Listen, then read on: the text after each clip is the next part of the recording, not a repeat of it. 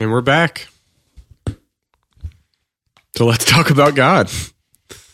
I was kind of waiting for you to like fill in the space that you usually do, but you didn't. I, I sometimes I do, and then sometimes I I just shake it up a little bit. You know, make it a little You spicy, mix it up. a little spicy, Spooky and spicy. spooky and spicy.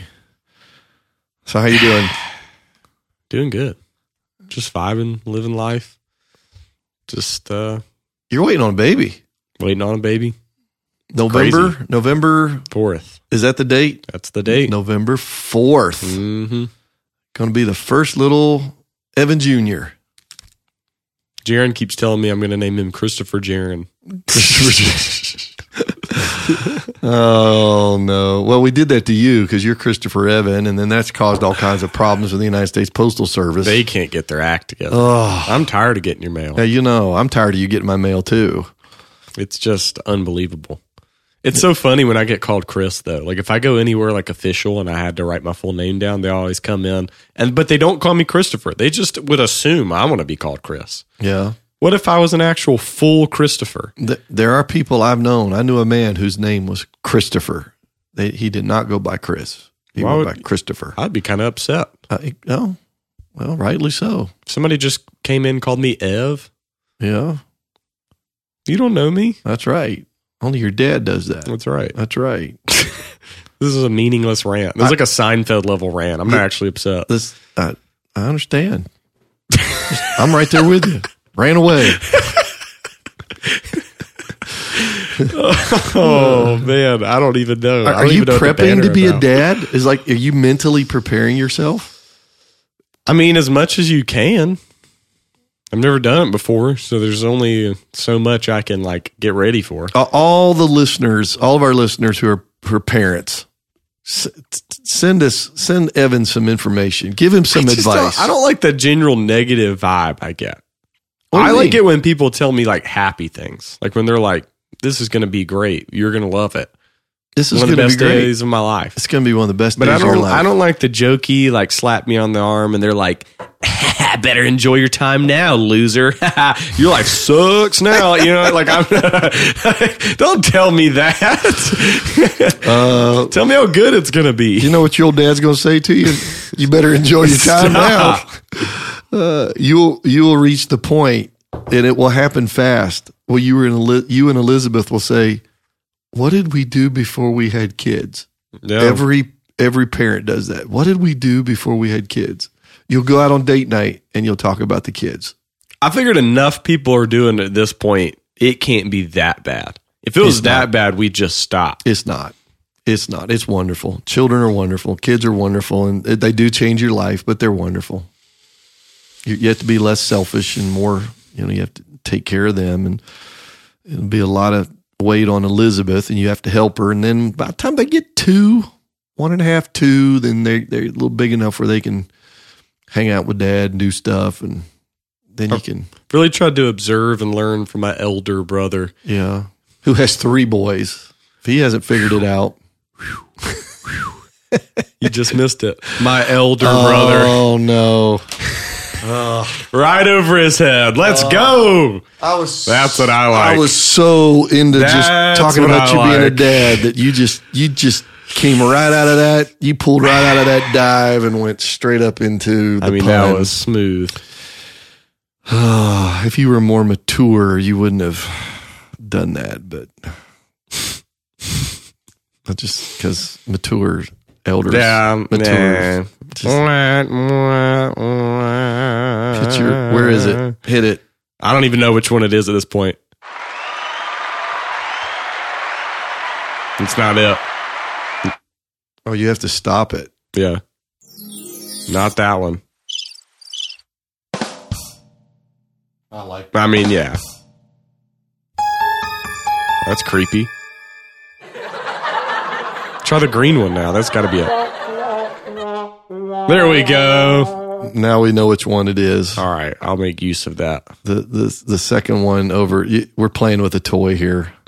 I'm shocked. I'm shocked we don't use that more often. Honestly, It's just our listeners right now are going, and I'm spending my time listening to this. I'm just in here. I was trying to think if I could make an uh, Episcopos joke. But I'm out. No, no, this don't go Greek.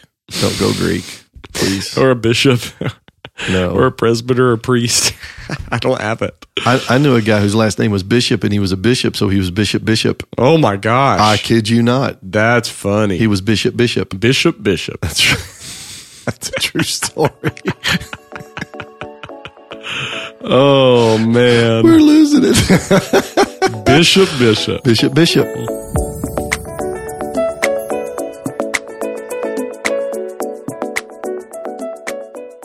Well, I guess let's talk about elders. So after all that, Yeah, so we had a really good time last month talking about deacons. And this one, and I bet a lot of people were able to identify with that because they at least know what a deacon is, or they know they've heard about it in a church, or they have deacons in their church. This one is probably the one that would be least known if you start talking about pastors and evangelists and teachers and deacons, and you say elder. I, I think I would venture to say that a lot of our listeners would say, "Okay, this one, I'm. You guys are going to have to help me here." especially because the word, because there are multiple words for it and they have different meanings. And are we talking about an elder like at our church? Or are you talking about a pastor? What are you talking about here? There's a there's a lot of layers there for what you mean by an elder. Yeah. So So we got to peel that onion back today. certainly do. So I apparently, in making these notes, wrote out the word or the phrase 30 second definition, and then I never came up with one. And I just thought I did. and then I printed the notes out. So you're going to give me one? So, no, I never made one. You tell me yours. All right. So an elder is uh, an individual in a local church who provides care for the people and guards them from enemies, serves as an example of spiritual maturity, and assists the pastor in the oversight of the flock of God. That's good. Is that good? That's really good. Okay. And I would just add also when sometimes when the New Testament translates elder, it means a uh, presbyter or a pastor. Exactly, and that's when we're going to peel back the onion. So I'm I'm I'm doing that from the point of an elder, from my perspective and my context Yes. today. But you're exactly right. It, you can say, or it is actually the person who actually oversees the flock of God. That's right. So let's uh, let's kind of return to maybe our usual uh, format. Let's talk about elders in the Old Testament, and then we'll talk about eldership in the New Testament. So believe it or not, there was a a uh, concept of elder in the Old Testament within Israel. In the nation of Israel. So, elders in that period, uh, in that function, would serve on local councils. They would meet at the gate of their city, which is kind of the place where the leaders would gather to settle disputes discuss property settlements, try judicial cases. Um, really, the point is there's already a concept of elder, of someone who is old, of someone who is a leader, someone who's a representative, and they kind of oversee. Um, the nation oversee settlements, oversee issues, and kind of solve problems. Um, elders were probably the heads of certain families and clans. And then this is interesting. Moses actually delegated authority to them to judge certain minor cases. And, um, you know, there's a lot of leadership teaching on this. Maybe you've even taught something like this where Moses is leading the nation of Israel out. They've got this brand new nation and he's just killing himself trying to run the whole thing. So, like a good father in law does, he eventually shows up to go see his daughter. And then he's like, Hey, Moses, like take it or leave it. Here's some good advice you probably need to start dispersing some of these responsibilities. And Moses wisely listens. And so he gathers the elders and he starts giving them certain responsibilities to handle because he realizes he can't do this all on his own. He needs some help. And I think it's pretty clear that from everything you just said, uh, people didn't live. pe- People people lived a long time, but, but at a certain point, especially when you got the Israel, people didn't live as long, Mhm. you know, as, as and so if you were old, you you were considered wise. If you were old, you were considered a source of wisdom. There was no internet to Google. There was there was uh, no book to go get and say here's how to do something. Mhm. None of that was available. You had to go to somebody older and wiser who knew more than you. And and I think we've lost some of that today because information is so readily available. And I think sometimes older people feel they're they're they may be not useless, but not as useful sometimes because it used to be that you you would go to the, the older people and say, "Why is this?" Well, you know, now you just Google it. You know, of mm-hmm. course, still not the same as somebody telling you from experience and telling you something in a context. And so back then, an elder was really really important person because Yeah. that person was an invaluable source of wisdom and information. That's good. Elders were present uh, in the counts of early Israelite kings. So think like Saul, David, and Solomon. So their uh, importance was elevated to the fact that they were even in the presence of kings. And again, that's that council.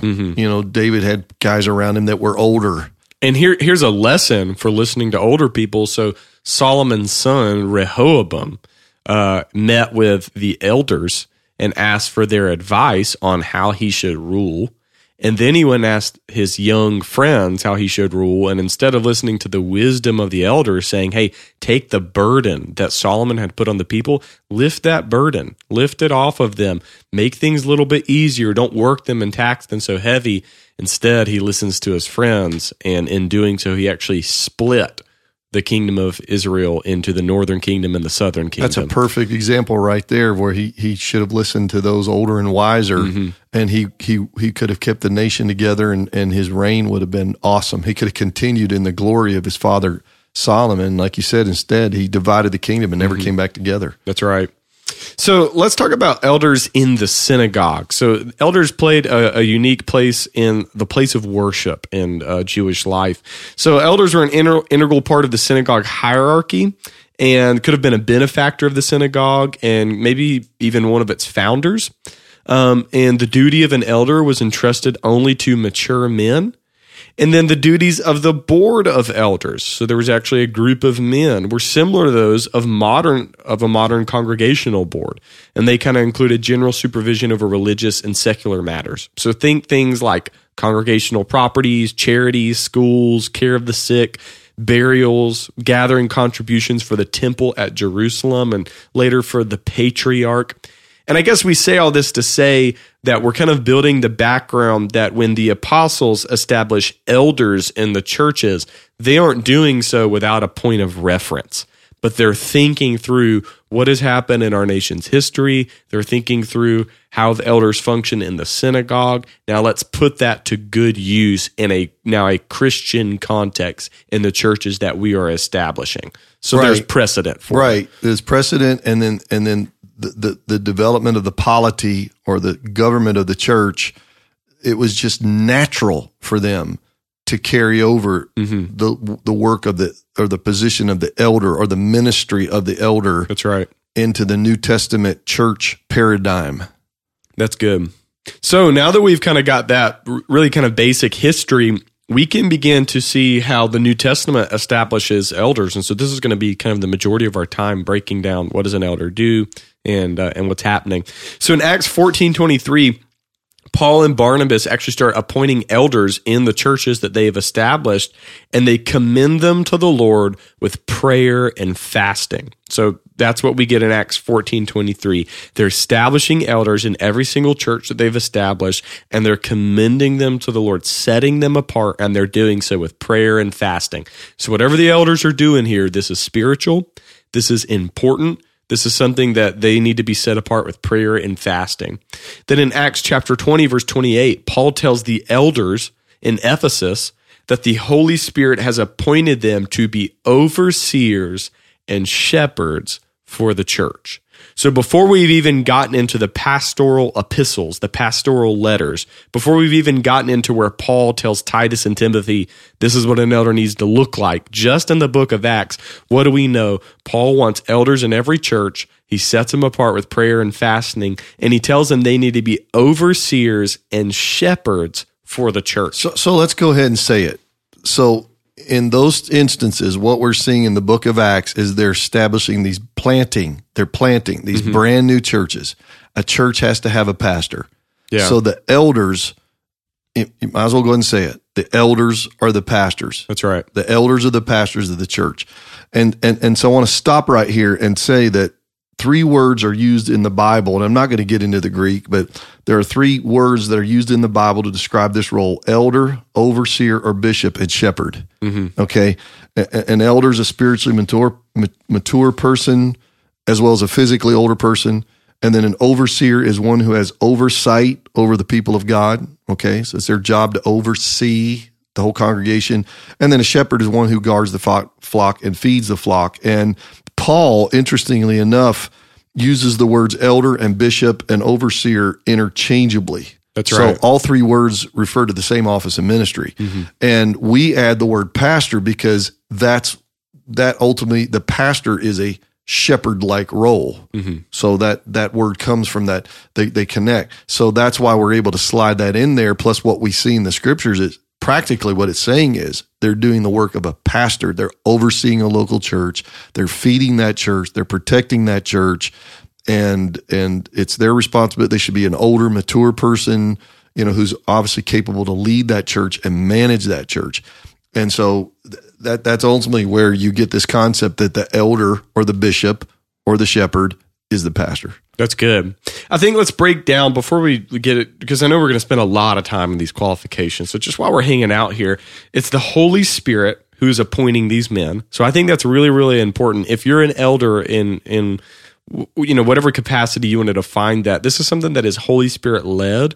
The Holy Spirit is calling you to this. The Spirit of God has appointed certain men to do this. So it requires a calling, you, it, which means you've been gifted by God to do it because He's called you to it and then you're going to be an overseer and a shepherd. And I, I think you should just break that down. An overseer is someone who oversees, they look over, they manage, they take care of. And then I think one of the the greatest images we have is of a shepherd. A shepherd is someone who loves the sheep, who serves the sheep, who feeds the sheep, who guides them, who protects them from wolves and from danger. And in fact, we are all, uh, they, they use this phrase a lot when I was at AU. They say, if you're a pastor, you're called to be an under shepherd. Jesus says, I am the good shepherd. He is the, the true main shepherd that mm-hmm. leads the entire flock, and we are called to shepherd under him, under his authority. And so we are called to lay our lives down for the sheep, to serve the sheep, to feed them, protect them, all those different things. It gives you good imagery for what the pastor is supposed to do. We look to Christ and we model our ministry and lives after him. And so let me do in this episode what I did in the last episode with the deacon. There is the office of a pastor. And I mm-hmm. mentioned that, I believe, in the last episode. You got the fivefold ministry, the apostle, the prophet, the evangelist, the teacher, and the pastor. So it's an office of ministry. Okay. It's a it's a, it's a calling of God in office. And so like you and I are in the positions of pastors in the office of pastor. But there is also, I think, the ministry of an elder mm-hmm. that, and that's what we do at our church, where we have men who are, are laity, who are, um, they work, some of them are retired, some of them still work full time jobs, but we have appointed them as elders of high praises, and they are older men, they are spiritually mature men, uh, they're mature men in experience and wisdom, etc. Uh, they love our church. They love to oversee our church, and they they love to just take care of the church. They have a protective kind of spirit over the church, and that they they want to take care of this place. They love it. They don't want anything to hurt it, anybody to come in and disrupt it, um, uh, and they want to minister to people, but but not like you and I do, not full time but they have that ministry of a shepherd. They want to feed the flock. They want many of the elders uh, are life group leaders. They Yeah. teach groups and they minister to the groups. So it's it's the same thing where you have people who have a deacon spirit and they serve, but they're not deacons. Okay, same thing in the church. You have pa- pastors who are. Let me say this too. Um, while I'm just rambling, it. I fully believe that every church in America has elders. They may not be recognized, they may not have a title, and they may not be appointed. But I believe every church has an elder, at least one. If, if it's a small church, it has, and I'm not talking about the pastor. So by by default, a pastor would be considered an elder. Okay. Now, if that pastor's 23, 24, 25 years old, then that's it's pushing a little bit for him, you know, mm-hmm. because he would hopefully he's smart enough to admit I don't have a whole lot of wisdom and experience here, but by by default, he's supposed to be an elder. But I guarantee you, and I've seen it. The reason I said this is I've seen it. I've been in I've been in literally hundreds of churches in my life.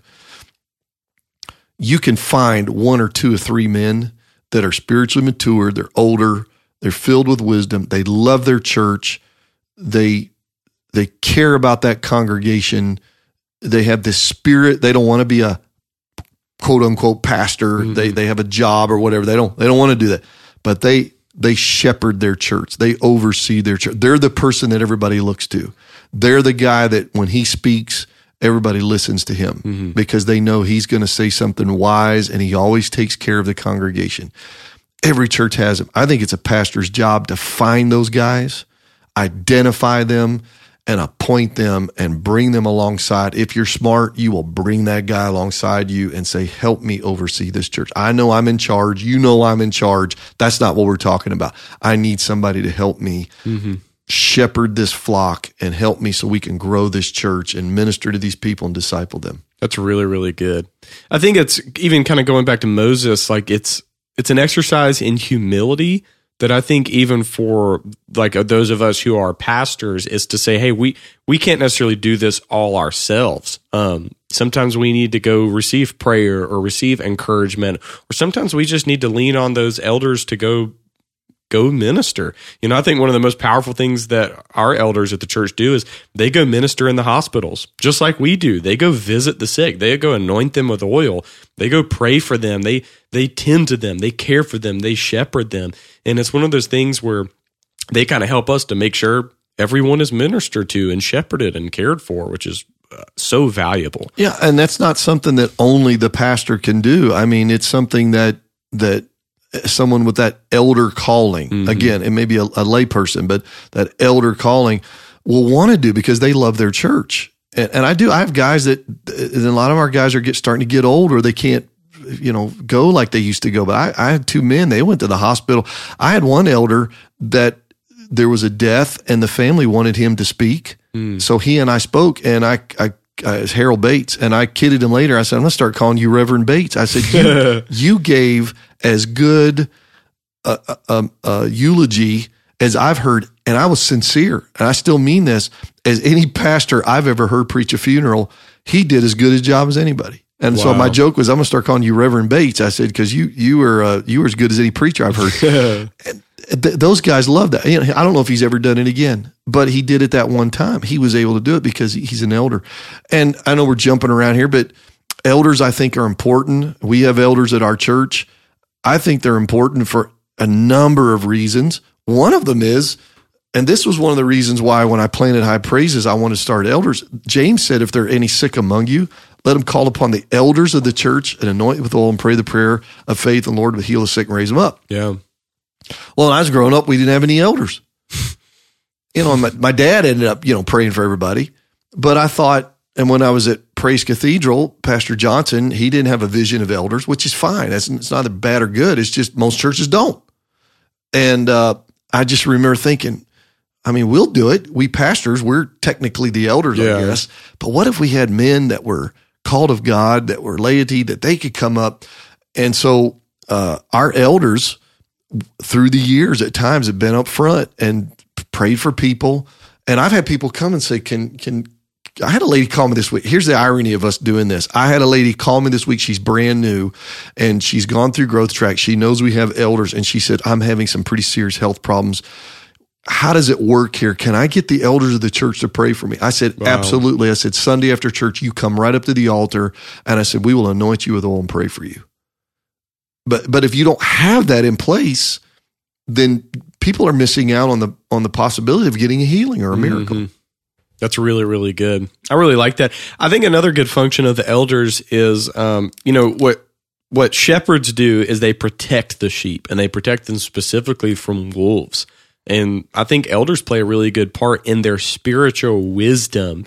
They are able to, in in the respect that they gain by uh, by their age, really, and their experience, they are able to protect the sheep from Satan coming in to cause division or destruction. They've had years of experience, they have wisdom, they know the scriptures, and they're able to uh, protect the flock from buying into something or having division or something like that that would rip the sheet apart. They are protective in nature in a way.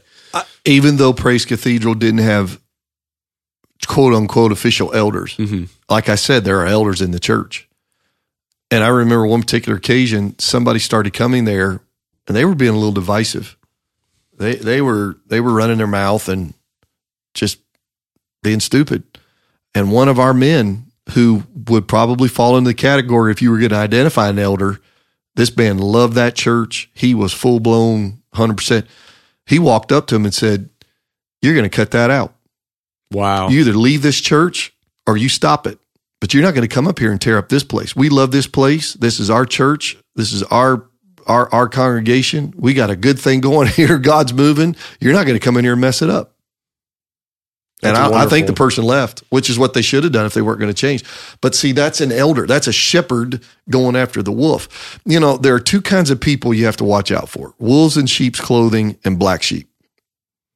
There are two of them. The wolves in sheep's clothing, they come in and they're going to tear your church up, but they try to get in and be one of you. Black sheep, they come in and they're not going to tear up the church like a wolf. They just bring toxicity. Mm. They're the ones that are always keeping something stirred up. You know, wolf is going to tear the church up. They're just going to try to destroy it. But black sheep just keep poison and toxicity. And you have to you have to be on guard for both of them.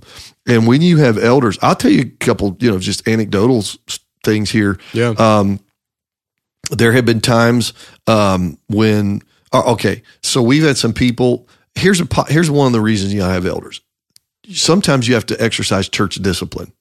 It's not something you're going to do a lot, but sometimes you have to do it. People just get stupid. Mhm. Okay, they start acting it out and doing things and being carnal and being sinful and creating division and whatever. All right, per Matthew, what is it, sixteen? 18. 18 if um if if there's something wrong then what i've done as a pastor i'll go to that person i'll call him in my office i'll say look let's talk about this. What's going on? And i'll try to deal with it. If that doesn't fix it i'll call him back in. If it happens again i've called him in i'll bring in a, a, a couple pastors or at least one other pastor. So now there's two witnesses. Sometimes i brought in two and i said look we need we've already talked about this once. Now you're going to stop this. This needs to cease. You're going to you're going to change. And you hope that it sometimes my initial meeting with them takes care of it.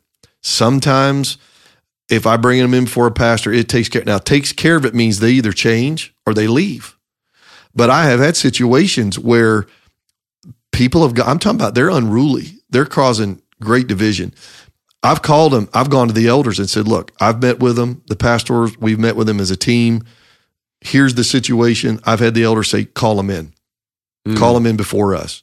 And I've called those people and said, all right, I've talked with you. I've done it the biblical way that we, two pastors, three, but we've tried to, I've talked to the elders. The elders of the church said, if you're going to keep going here, you have to come in. They're going to, you have to, and I have yet had a person who will go in before the elders. They always leave.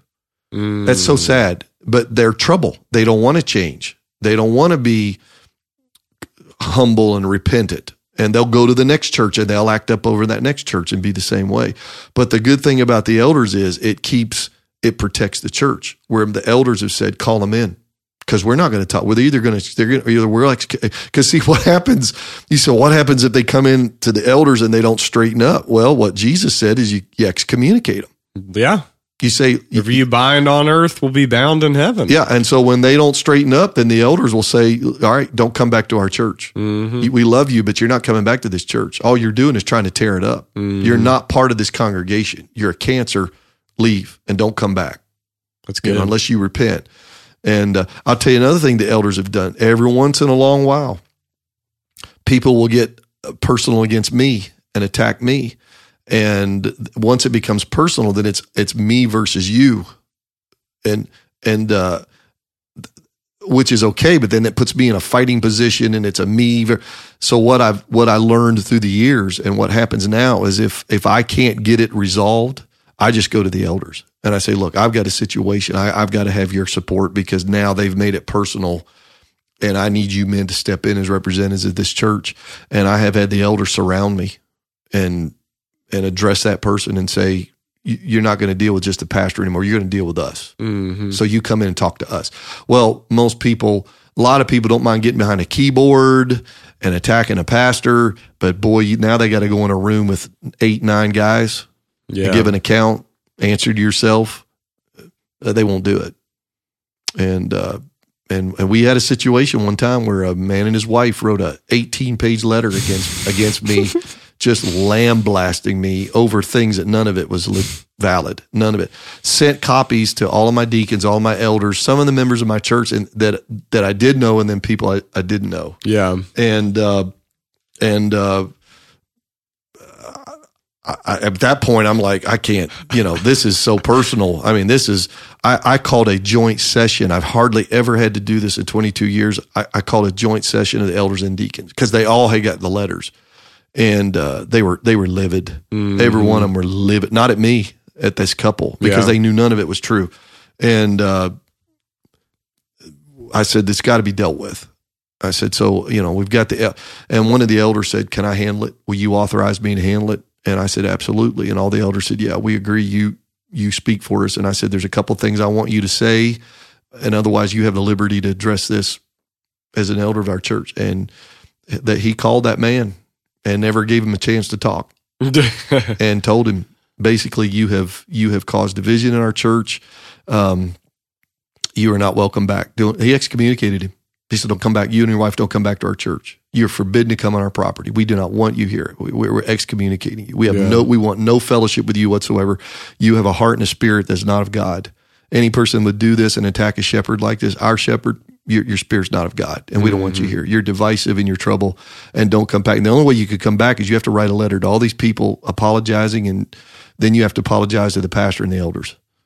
And they left. They wouldn't do it, and it was just. But that's the case where, and again, they had serious problems. But that's the case where the elders came in and said, "We're going to protect our pastor and we're going to protect our church." That's good. And what happens is if their that pastor has no elders and it's just him, that pastor ends up getting in a fight with one person or a group of people coming against him, and man, he can feel like he's just being beat down, and and uh, and it's tough. So I am a firm believer in the elders. Uh, we had a a few years ago. Um, there was a guy in Florida who was doing this revival. I don't remember his name. Todd something had the tattoos all over What's his name? Todd Todd Bentley. Bentley. Okay. Ooh. So Todd Bentley was doing his thing in Florida. You remember, and he was all the hype. And man, people were talking about Todd Bentley. And he's, and man, he had some out there stuff, you know, angels talking to him and just some stuff that was just kind of, and uh, we had some of our people that were listening to him and they were all excited. And, and I had some folks call me and say, Pastor, we're, we're thinking about buying plane tickets. We're going to go down there to see Todd Bentley and be in his meetings. We just want to know what you think. And I said, what I think is you need to you need to hold off. Just hold off. I said, this guy's too new. You need to just will you wait? And and so when that happened, I, I at our next elders meeting, I brought this up to the elders and I said, look, we got a situation because now this guy is affecting. We got people that want to get in the car and drive and get on planes and fly down there, and uh, and so in agreement, we all agreed that we would advise our church people to wait, like I did. Just wait and let's see how this thing plays out before you go down there and let's wait and see. Well, as if you don't know, the guy he imploded He ended up cheating on his wife or something, marrying the woman. who played the organ or piano, the classic whatever Yeah. or secretary one. And then if you go watch his videos, he tells some weird. He can I tell this? He tells this story about how the Holy Spirit told him to kick this grandma in the chest with his boot. yes. And then he said, as soon as, as soon as I did, she fell out under the power of God. yeah. I- And I'm like, no, you just kicked you a kicked grandma. grandma. That's what I'm saying. The Holy Spirit's not going to tell you. he did some weird, like you get now that all the dust is settled, you go watch his stuff and you go, no, Uh-uh. this is wild, this is showy, this is weird. Oh, it is. yeah, And so my point is, Yeah. is, is, is that I, you know, I could have done that myself, but by going to the elders of our church, and then, then I'm able to come back and say, the elders and I Mm-hmm. feel like, and I don't, I think I even may have got up, said something from the pulpit that the elders and I have a- agreed that our advice to you is not to go, not to follow this guide. Let's, let's wait and see because we really feel like there's some things here tremendously concerning. And then everything broke loose and Yeah. all. So the point is, there are so many wonderful benefits to having elders in your church. Those older, wiser people that can that can be a voice for you as well as eyes and ears and and help you uh, because the bigger your church gets, the more you depend on elders. And I know the average church size in America is 50, 75 or whatever. It doesn't matter. It's still a lot of people for one person, one pastor to oversee. If he has an elder or two that will help him then they're going to do exactly that. They're going to assist him. And, and ultimately, I think the church will grow because as they help him do some of that pastoral duty and he continues to focus on new people and preaching and having great services in the Lord, you know, and flowing in the Holy Spirit, then the church will grow. Mm-hmm. So it, it, they're, they're a blessing to you, never, never a bane, you know. And then let me bring up something that praise God we've never had to deal with here is elders are very good because they also hold the pastor accountable for moral failure. Which praise God, we've never had Yeah. had, had to deal with you that, but like you and I both know, I sent you a podcast the other week, like uh, kind of on a national scale, that there have been elders who have had to um, hold their pastor in check and even essentially write letters and confront their pastors and say, you need to step down because X, Y, Z. And the unfortunate reality is that there are thousands of good, faithful, loving shepherds and pastors. But then every now and then you get abusive, sinful, evil men who Yeah. step into the place of pastor. And if you don't have that, that, um, those elders in place, it can continue on for far longer than it should and even destroy entire churches where elders are um, committed to their congregation, committed to God, committed to supporting their pastor insofar as he's healthy, but then can call him out and bring him into that. And, you know, we've seen that. And Well, we've seen it in our backyard without, na- in our without backyard, naming, a, yeah. naming a church. We've seen that. And if anybody knows Anderson, you know who I'm talking about, but I don't have to say it. But that, that happened. And I've, and I've it's hard. and I get some inside information how when all that went down with that that particular individual that if I re, if I was told right, then I'm pretty confident the person who told me firsthand that um, it was basically the elders, you know, whatever their titles, it was elders of the church who ultimately had to do that. Mhm. But again, if you have a pastor who has a moral failure and he's compromised spiritually, then that's that's that's a cancer in the church. And unless that man repents and is restored, okay, and he has to go through a restoration process, those issues have to be dealt with. And by the way, rehab is not restoration. Rehab is rehabilitation from an addiction. Mm-hmm. Restoration is where you fall under a counselor and a pastor, a- another pastor who meets with you and talks with you and helps you to deal with your issues so that they get resolved and you get the victory over them so that mm-hmm. you can be restored back into ministry. And th- that has to happen. I mean, one that we can talk about, and I think that article you sent, I'll say it was Mars Hill Yeah. and uh, Mark Driscoll. And Mark Driscoll, they had to deal with him, and and that that church imploded is is no more. Doesn't exist. I mean, a mega church, a massive mega church, 15,000. no longer exists. Yeah. So that that shows you how how detrimental it can be. Mm-hmm. But Mark Driscoll went under Gateway and Dr. Uh, Robert Morris, and I think went through a restoration program. I'm thinking, I'm not sure. Anyway, he got under covering with them, and I think he's trying to get back again. I don't know. I don't know the details. Do you know the details? I don't, I mean, just, I don't know. It's a popular podcast, The Rise and Fall of Mars Hill. Listen to it for yourself. Okay, so I don't know. I'm not here to. Well, I don't know, but anyway, my point is, I have worked with men Yes. who have failed. Yes. and this probably this is a whole nother episode. And I actually I worked with a man in restoration, and he was under a counselor, but he was under me as a pastor. And he and I would have conversations, and I would have to have point blank, asking point blank questions, and ask things to deal with. And, and this is part of my point too. I know we've talked about very large newsworthy things, but just as much as there's megachurch pastors who have fell, there are pastors of a hundred and you know Oh, yeah. rural wherever All the time. that need elders. Oh, yeah. to protect the flock. Exactly. And so that's why, again, when you have elders in the church, it, it and um, it's okay. So let's go to a positive side. Yeah. Of that. I love the fact that I have elders that keep me accountable. Mhm. I mean, they, they do now. They, they don't walk around every other week saying, "Pastor, you do anything wrong?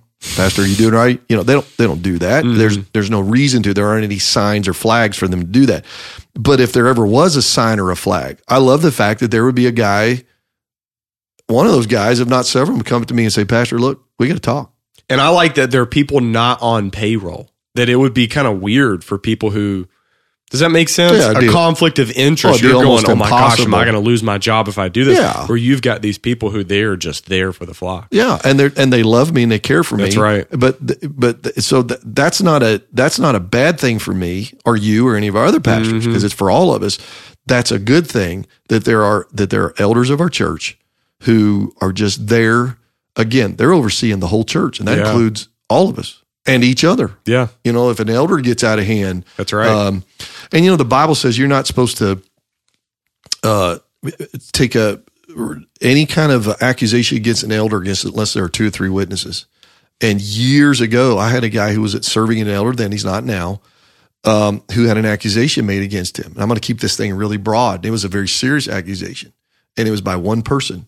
Hmm. And I, I called him in and told him about that. Well, he totally denied it. I said, okay. I said, I believe you. I said, there's no reason for me not to believe you, even though this other person is as adamant that you did do something wrong. And so I talked to the other person and I actually brought them in a room together to try to reconcile this. And there was no reconciliation because both of them were sternly, one said you did it, the other said, no, I did not. So, I mean, it was an impasse. It was a King Solomon impasse. And Yeah. I, I didn't have any babies to cut in half, you know? So, so what I ended up doing, I looked, I looked at the person who accused this particular, and I said, look, only God in heaven knows. I'm listening to both of you and I love both of you. I, I don't know. I wasn't there, but this is what I do know. The Bible says I cannot entertain an accusation against this elder unless there are two or three witnesses and all I have is your word. I said, so I can't. I said, whether it happened or not, whichever one of you are telling the truth or not, it's irrelevant. I will side with this elder simply because that's what the Bible tells me to do hmm and uh, it, it was a very awkward situation. Didn't lose that family, and and God worked it out. That's good. And that elder, uh, not shortly after that, decided to step down and felt like that they they wanted to get out from that position. yeah. So I think the good Lord just kind of worked everything out. Both those Mhm. families stayed in my church. That family eventually left years, years later, for another reason. But uh, the guy who who was at a time still goes here today. So, Wow. but you got to go by what the Bible says. hmm You know, same thing with a pastor who are elders. You know, if somebody accuses them, that's that doesn't work. You Yeah. know, you got to have two or three witnesses. So these these structures are set in place in the Bible that really create a check and a balance. Which is healthy. It is healthy for a church. Yeah, that's good. Well, let's talk about the qualifications. So we actually have two separate passages of uh, qualifications. They're both from the Apostle Paul. One he's writing to Titus, who's a pastor, and he's writing to Timothy, who's a pastor. So I'll start out reading Titus chapter 1, verses 5 through 9. The reason I left you in Crete was to set right what was left undone, and as I directed you, to appoint elders in every town. An elder must be blameless, the husband of one wife, with faithful children who are not accused of wildness or rebellion. As an overseer of God's household, he must be blameless, not arrogant, not hot tempered, not an excessive drinker, not a bully, not greedy for money, but hospitable, loving what is good, sensible, righteous, holy, self controlled, holding to the faithful messages taught, so that he will be able both to encourage with sound teaching and to refute those who contradict it. That's quite the list right there. Yeah, it, it is. And if you think of a pastor, that's probably the the the, the image that's going to come to your mind is somebody who pastors a church, and that's why I think ideally th- this role of a bishop or an elder or a shepherd is the role of the local church pastor. That's right. And uh, and I mean, I don't know that we really have the time We don't. to go through all this, but I think most people would read those and say, you know, yeah, if, I'm a pastor, and I think what what we do see from this is that the standard is set high. Mhm. There there are there are high expectations for someone that God calls into this role. And by the way, this is a role that has a calling. Yes. I think this is a calling, and and the men who serve in the in the role of an elder within the context of my local church feel the sense of a calling to do this. For those of us who are full time in ministry, we have the sense of a calling. Um, if if high praises for whatever reason I had to leave today, I would be stuck because I can't just, I mean, I can go get a job, but the problem is I still have this calling on my life. And so I'm called to be a shepherd. I'm called to be a pastor. It's not a career, it's a calling. It's two different things. You can change careers, but unless God lifts the calling, you can't change the calling. So, so these are, these are men who are called to do this and then equipped by God. And, and there are certain qualifications that are critical because if not, it can, it can hurt the ministry of the elder. It can hurt the reputation of the elder. That's good. And I think it's important that, that, uh, that these things that we look at these things and make sure that's why when you go back when somebody who has a moral failing that's why it's so important for again them to go through restoration so that these things that paul just said can be reestablished mm-hmm. Made true and, and, and clarified and yeah. certified yeah and certified again that whatever was lacking boom it's taken and, care of and i think as, I, as we kind of take like a, a very broad overview we're looking for someone who is not selfish or out of control, but someone who is other centered and is in control. That's why uh, they can't be arrogant. To be arrogant is ultimately selfish. They can't be hot tempered. That's ultimately to be out of control. They can't be an excessive drinker. It's to be out of control. They can't be a bully. That's both selfish and out of control. They can't be greedy for money. It's out of control. It's self centered. But they've got to be hospitable, hospitable to other people. They've got to love what's good, what's sensible, right? Not excessive, what's righteous and, and holy. And then he says they've got to be self controlled. So you're not giving yourself over to your passions, giving yourself over to your emotions or to what is self centered. But the idea is that you're sensible, you're self controlled, you're centered in God and what is righteous, and that is the way that you're you're doing your ministry. Yeah, I think in a nutshell, you just said they need to be Christ-like. Yeah, ultimately they need to be Christ-like. And then I like how he emphasizes, uh, especially for those who are um, who are pastors who are in that teaching word-centered role, they need to hold to the faithful message as taught, so he can encourage with sound teaching and refute those who contradict it. But even for the elders that we discuss, like you discussed with a Todd Bentley scenario, this must be true of every elder and every function and role. They need to know what's true and what's not. Um, then First Timothy chapter 3, verses 2 through 7. Um, Paul's writing to Timothy says, This saying is trustworthy. If anyone aspires to be an overseer, he desires a noble work. An overseer, therefore, must be above reproach, the husband of one wife self controlled, sensible, respectable, hospitable, able to teach, not an excessive drinker, not a bully, but gentle, not quarrelsome, not greedy. So basically, he's saying the same thing to Timothy. He must manage his own household competently and have his children under control with all dignity. If anyone does not know how to manage his own household, how will he take care of God's church? So there we go. Just like he spoke with the deacons in the last episode, if the church is God's household, you need to be able to manage your household well so that you so that we can see that you can manage God's household well.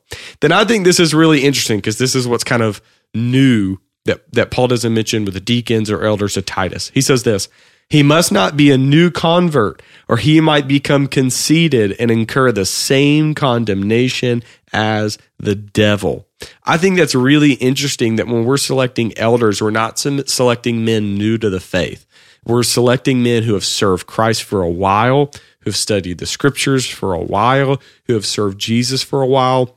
Because if you take a new convert and say, hey, um, you're fit to be in this leadership position, they can kind of get a big head. Well, I must be so talented or so wise, or I figured out the scriptures so well already, you get a big head. And he says, just like Satan, you get arrogant. It's pride. It's pride. Satan's fall was pride. Yeah. And so you need to be careful with that. And then he says he must have a good reputation among outsiders so he doesn't fall into disgrace and the devil's trap. If you don't have a good reputation with the world, if uh, you're a different person at church than you are at your job or your family or your friends or whatever else, um, you're going to fall into disgrace. You need to be consistent, and all of those things uh, Paul mentioned beforehand needs to be true of you both in and outside of the church building. Yeah, and a good reputation is really important. And whether you pay your bills, whether you have outstanding debts, and mm-hmm. people say you never, you know, he never, I never can. I'm always chasing him down, or um, you know how how you know whether or not you've been faithful in marriage or whatever. Um, you, you, you want people to think when you when you say your name in a in a community, you want people to think very good, positive. And you want it to Thoughts? be when you say so and so is an is in an eldership leadership p- position in the church. You want them to say that makes sense. Right. You don't want them to go, oh, okay. Yeah. You want them to say, I could see that. Yeah. That that that's exactly right. Well, any last words from you on elders, their importance, what you look for in an elder, anything like that? Uh, no, I, I, I just I think that this is a really uh, powerful role uh, in ministry, and um, uh, what we do at our church is um, we try to promote the elders. We have Growth Track, which is the orientation for our new people, and I talk about our elders. I talk about how we have elders and deacons and pastors, and I encourage them to respect the elders, support the elders, accept their ministry. I say if you come from a smaller church where the pastor did everything, you're going to have to adjust here because there's no way. I mean, we got a little over 900 people on our roll, and I said there's no way one guy or even five full time pastors can oversee a thousand people. You know, because by the time you count everybody's brother and sister and aunt and uncle, you know, you're talking probably 1,500. I said it takes it takes more, and I said the elders are extensions of our ministry, if you will. And so love them, respect them. If they come pray for you in the altars, you know, let them pray for you. Let God do a work um, in your life. And so we try to we try to do that. And um, uh, and when they do, and I think what happens is it just it's never it never takes away from what we do as pastors. All it does is just reinforce and support our ministry and helps our church to grow even more and more. It's really good. Well, look, thank you so much for joining us today. Uh, if you liked it, give us a like, rating, subscribe, all that good stuff. Send it to somebody who uh, needs it, would enjoy this episode, and we will see you back in a couple of weeks.